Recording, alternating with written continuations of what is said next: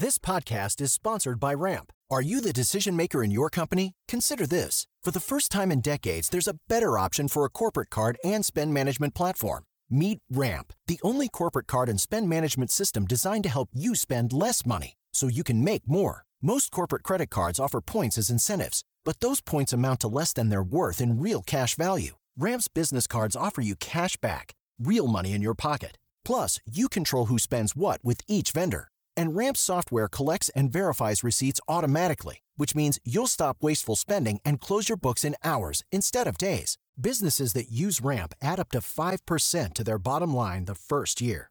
If you're a decision maker, adding Ramp could be one of the best decisions you've ever made. And now get $250 when you join Ramp for free. Just go to ramp.com slash easy. Ramp.com slash easy. R-A-M-P dot com slash easy. Cards issued by Sutton Bank and Celtic Bank members FDIC terms and conditions apply. Hey everyone. Just wanted to give a special welcome to all of our new listeners from over at Spotify. Yeah, we see you guys. Welcome. And just make sure you go and click that follow button. It'll make sure I am sitting in your feed day in, day out. You won't miss a thing. All right on with the show. I want to start with the alpacas. The Washington Post says they're named Dolce and Inti. Then there's a pair that goes by Truffle and Teddy. And these fuzzy animals, they look a lot like llamas. They've been showing up in front of the Fairfax County Courthouse, day in, day out. Their owners call them emotional support animals. They are there for the Johnny Depp defamation trial.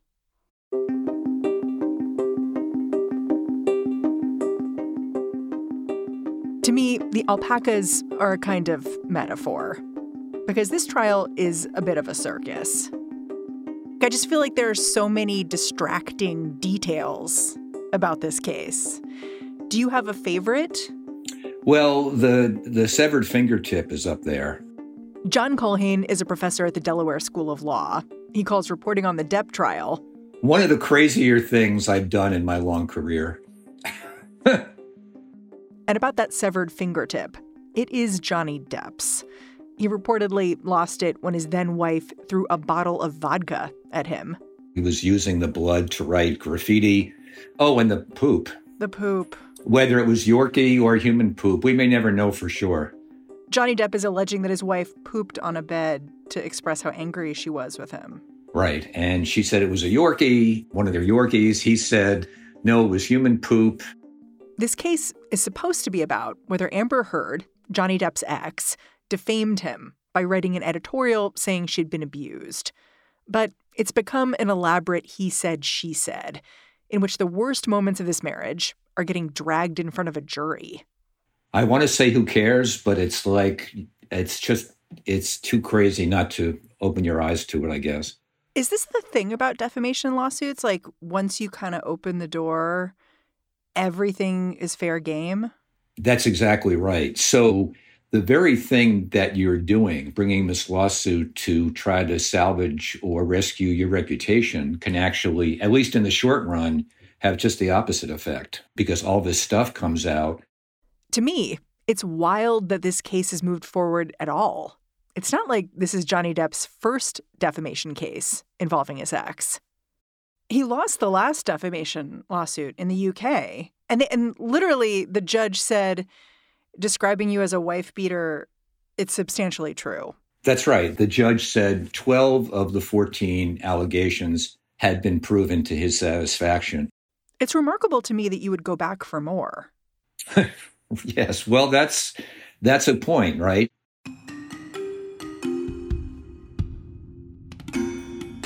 So he said something about uh, he is obsessed with the truth. That's one of his lines from this uh, litigation. So if you think he's credible, he seems to believe that no matter what, and no matter how much this lawsuit is actually doing the opposite of helping his reputation, he is determined to have some fact finder somewhere side with him in this version of the story.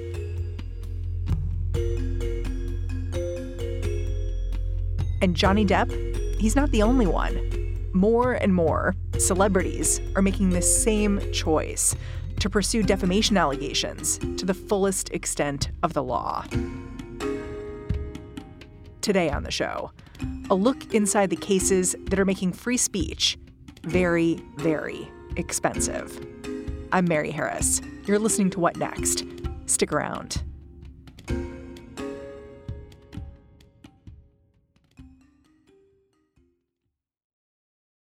This episode is brought to you by Discover. When it comes to your finances, Discover wants you to know they are the credit card that is always there for you. With 24 7 US based live customer service, everyone has the option to talk to a real person anytime, day or night. Yep, that means no more waiting for quote normal business hours just to get a hold of someone. We are talking real service from real people whenever you need it. Get the customer service you deserve with Discover. Limitations apply. See terms at discover.com/slash credit card. Let's go back to where this story begins. Because Amber Heard and Johnny Depp, they got divorced in 2016, a long time ago. And two years later, she penned this op ed in the Washington Post. It's titled now, I Spoke Up Against Sexual Violence and Faced Our Culture's Wrath. That has to change. And what stands out to me about the op ed is that it's not really about Johnny Depp, it's about her. Right, right. That's true. It is about her. So I guess I would make two points about that is even if you're trying to kind of come forth and tell your story, if you implicate somebody else in a way that is going to affect their reputation, that person has a defamation claim. And I think that's, you know, sort of what we're talking about here. But what's interesting is like she's not identified as Johnny Depp's ex wife. She's identified by her spokesperson status. And she makes some kind of interesting observations. Like she says, a powerful man is like a ship. And that ship is a huge enterprise with lots of passengers, essentially. Mm-hmm. And when the mm-hmm. ship gets into trouble, those passengers are going to try to bail the ship out to save themselves. And I was like, huh, decent point. Yeah, it is a decent point. And I think, you know, I don't know if the ship metaphor has anything to do with her and Aquaman, but uh, but bringing Depp into it is, you know, where she uh, got herself potentially into trouble, certainly getting him into trouble because now all of this stuff has come out. How did she bring Depp into it? Because she doesn't use his name at all. It doesn't matter. So, as long as a reasonable person would understand that she was talking about him. So, if you read the piece in the way it was intended, you're right, it's mostly about her, but she talks about how she was in such a situation. And everybody not everyone, but reading it, you've given the timeline. People can connect the dots. That's right. People can connect the dots. And she's not denying that she was talking about him. I mean, she says, I write this as a woman who had to change my phone number weekly because I was getting death threats. Right. And I rarely left my apartment because I was being pursued by camera drones and photographers on foot, which sounds like a nightmare and is kind of just about celebrity culture. Oh, it's terrible. It's about celebrity culture, right, more generally, but this is also just terrible, right? I mean, if it happened. Now, of course, there was a uh, psychologist who spoke to her at the request of Depp's uh, lawyers and found that she was suffering from from borderline personality disorder uh, and uh, I guess something called histrionic personality disorder, suggesting that those things are what would have led her to make these kinds of accusations that weren't true. Oh man, as a woman, I just hear that and I'm just like, there's a psychologist being like, there's a woman. Yeah.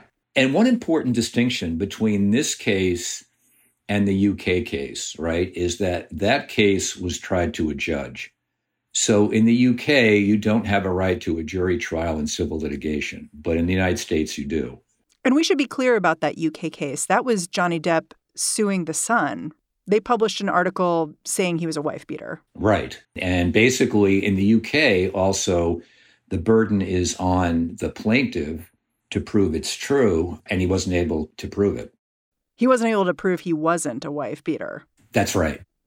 I mean, the main accusation here is that this article in the Washington Post, this op ed, ruined Johnny Depp's reputation, made him a Hollywood outcast. Mm-hmm. And Heard's attorneys, they're basically arguing Johnny Depp did that to himself. Yeah, I mean, even his former agent said he couldn't point to any role that he had lost as a consequence of this article, though he did say he thought that he thought or he believed that maybe that's why he hadn't been cast in Pirates of the Caribbean 6, I think. Even if he wins, he would be able to get some damages because in cases like this, libel cases, uh, damages are presumed. But uh, the kind of damages he would want, which are for these lost roles, he would really have to prove to the satisfaction of a jury. It's not apparent to me that he can do that. Yeah, there are also all kinds of allegations coming out through this litigation about Amber Heard and, and her behavior, like that she threw a bottle at Johnny Depp, and as a result, he lost a tip of his finger, and he, he calls the finger Little Richard.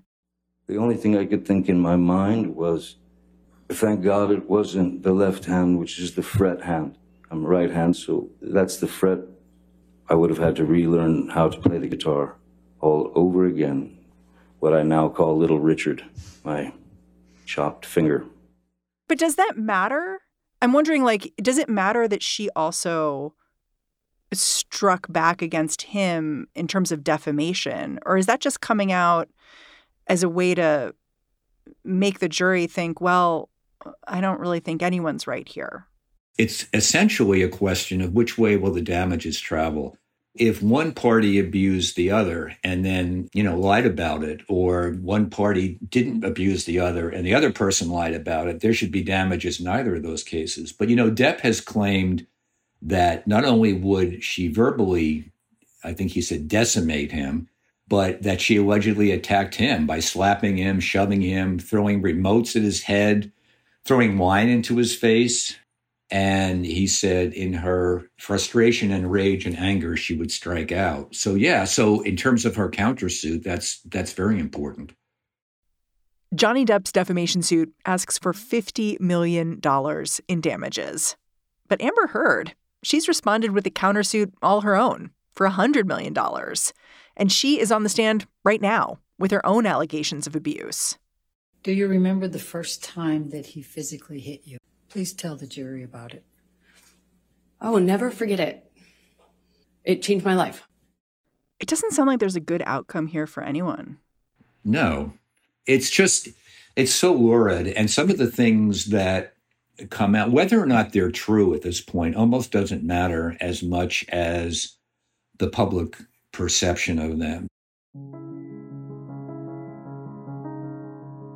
you know, the principal office of defamation, in my view, it's mostly about restoring and repairing reputation.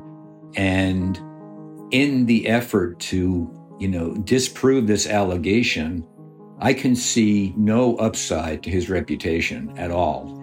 And I don't see much upside to her reputation either. We'll be right back.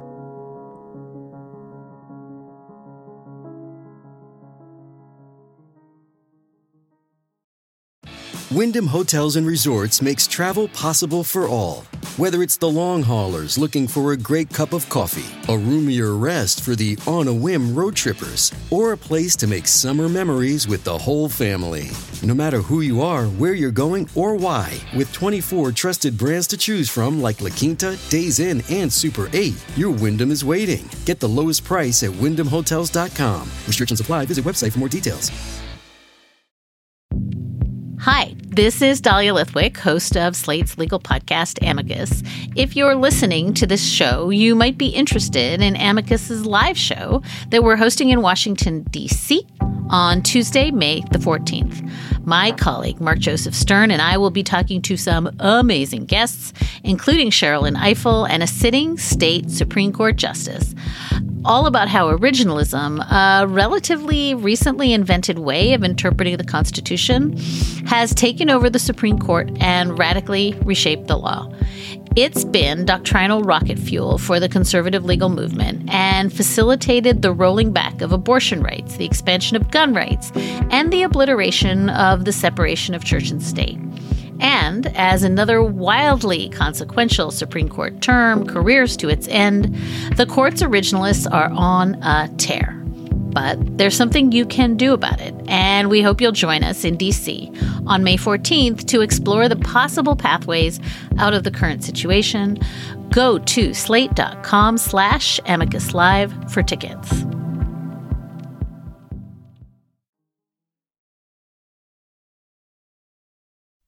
In terms of current celebrity defamation cases, Johnny Depp and Amber Heard are in interesting company. John Culhane has been tracking a lawsuit filed by the model Blac Chyna. She's mostly known for serving as a stunt double for Nicki Minaj in a music video. Anyway, she parlayed that into a relationship with the Kardashian clan, and that relationship went sour. When her engagement to Rob Kardashian came to an end, Chyna accused the Kardashian family of defaming her and sabotaging her budding career in reality TV. And she asked for a $100 million. She got nothing. And her claim is that it was canceled because of the pressure that the Kardashians put on the executives at E and they have tremendous clout and they didn't want the show to go on because they had had enough of her and they were siding with their brother basically. And all the emphasis of course is on the defamation and whether there was abuse. Because they accuse Blac Chyna of abusing rob. That's right. But the argument is well yeah that's why the show was canceled because no one wants to do a reality show about a couple that's not a couple. Yeah. Just a month or two ago the singer Marilyn Manson announced he was suing a former girlfriend, Evan Rachel Wood, because she was accusing him of abuse. And she was working on an HBO documentary about that. That seems actually quite similar to the Johnny Depp Amber Heard situation. Yes, that's much more similar. We, we see the same thing all the time in cases where you have an accusation of abuse. Um, and then, you know, somebody says, not only didn't it occur, but I'm going to sue you for defamation. Another example of this is the case of the woman who is suing the ex president. You're talking about E. Jean Carroll, the writer. That's right. And she's the one who accused Trump of a sexual assault, a rape, really, uh, in a dressing room, and is now uh, claiming that his denial of that is defamatory. And it looks like that's going to trial. The E. Jean Carroll case strikes me as a different animal in some ways. How so? You know, I'm kind of thinking about this as I'm sitting here, and I think she's not a celebrity on that same level. I mean, no one would really think that she's doing this to kind of draw attention to herself or to get some kind of weird bounce back publicity or anything like that. I mean, it seems like if this happened, it's a very specific thing for one thing, right? It's not this course of conduct. If this happened, and if she was, you know, telling the truth about it and we can get accountability, it will be, you know, a jury will decide, it'll be clear as it can be in, in civil litigation. The other two, it seems like there were such bad behavior on both sides. And that's not to say, you know, it's not all terrible. You're talking about the Kardashian case and the and the and the Depp case. Those two cases seem to me that they're not going to further any larger social interest that we have in having these stories come out. And I think the E. Jean Carroll story kind of stands apart in, in that respect. Yeah, it's interesting you say that because I think domestic violence experts have looked at what's happening with the Johnny Depp case mm-hmm. and have been kind of horrified to see all of the ways that, because of the way our legal system works, you can just drag the person you're fighting with through the mud in a hundred different ways through this process. Oh, it's been terrible. It's been terrible for you know, no one is getting out of this alive in terms of reputation. And it's one of the things we, we always worry about in, in criminal litigation where somebody accuses another person of sexual assault, rape, and they get dragged through the mud. And to see it happen on the civil side is, you know, is just awful. And I'm a I'm generally a fan of of televising uh, uh, legal proceedings. I wish the Supreme Court would do this. I have to say, I have I have my doubts in seeing this Johnny Depp case because is the goal of public education really being served, or is it just noise and more stuff that people are trying to assimilate and deal with? It's it's it's depressing. Yeah, I wonder how you think this case connects up with the larger cultural conversation we're having right now about free speech. Like, it's interesting to me that this case is happening at the same time that we have Elon Musk buying Twitter and saying, you know, I'm going to open it up to anything goes, you know, more discourse is better. And then I look at a case like this and I was like, is more discourse better? yeah, I know. Oh, that's well, that's right. I mean, I think the the First Amendment scholars are really having uh, sort of a new conversation or expanded conversation these days about the things that we've been saying for years, which is, you know, the marketplace of ideas and the more speech that's out there, the better.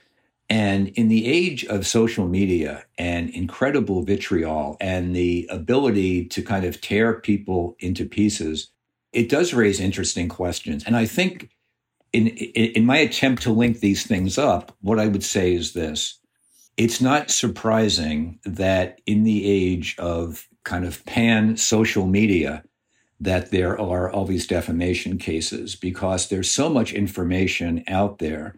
It, it's so easy to tear down someone's reputation and the the remedy we have for that is a defamation suit right? So it's not surprising that these suits are out there. Is that the right remedy?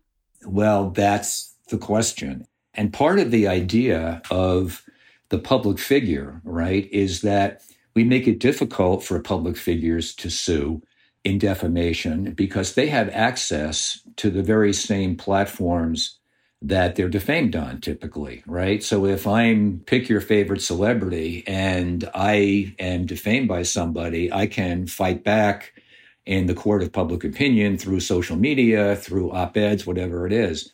Um, the problem with that is that kind of worked better when we didn't have this glut of of information and 24/7 news and social media where your attempt to fight back may be diluted or lost in this, you know, glut of informational junk that's out there. Is that explicit somewhere in the law that it's like, you know, really your first remedy should be write an op-ed for the New York Times? Yeah, it kind of is, right? So the Supreme Court has said that public figures can only, because of the First Amendment, that public figures can only sue for defamation if they can show what they call actual malice, which is you either know the statement is false or you recklessly disregard whether it's true or false. So in the old days, you could just sue for negligence, right? You didn't you didn't do your homework, you didn't investigate seriously. And one of the reasons the Supreme Court gave for that position was that people who are public figures can fight back in the court of public opinion. Maybe they should revisit that. you know, that was a long time ago. The 1970s uh, is when that case came down. So there's a lot we could say about how that might be addressed. It seems to me looking at these cases as a group, there's a few new things happening. First of all, there's how far accusers will go to speak out against the people they say abused them. You know, I don't know that we would have seen an E. Jean Carroll lawsuit or an Amber Heard counterclaim in years past. But then there's also this issue of, of who they're speaking to, because it seems to me a lot of these women, they're not going the criminal route, but they are speaking out very strongly. And I wonder if, if that's an important difference to talk about and, and whether it's meaningful at all. Yeah, so that's a great point. And I want to be understood to say very clearly that I think this is a good thing that especially women, but anyone who has been abused physically or sexually by somebody else, that they now feel it's possible to come out against your accuser. And I think the events over the last few years have kind of helped, uh, you know, gin up people's courage to do this kind of thing. So, so I think that's been a, a tremendously helpful thing. What I worry about is that suits like this, wherever the truth lies, these allegations of back and forth and just the luridness of all of this, if that's a word, is going to make people cynical or skeptical about these very serious concerns that people absolutely should be raising. Do you worry at all that cases like this are the courts essentially saying to domestic violence victims in particular, if you don't go to the cops, just shut up? Yes, I worry about this, you know, tremendously. And this, a case like this has real potential to do harm. And I, I find it painful to watch, to be honest with you.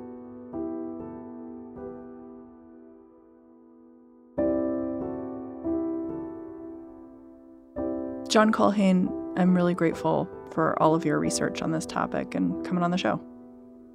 Thank you so much. John Culhane is a law professor at the Delaware Law School. And that's the show. What Next is produced by Mary Wilson, Elena Schwartz, and Carmel Delshad. We are getting a ton of help right now from Anna Rubinova and from Sam Kim. We are led by Alicia Montgomery and Joanne Levine. And I'm Mary Harris. I will be back in this feed bright and early on Monday. Meanwhile, I am passing the baton to Lizzie O'Leary and What Next TBD. Catch you later.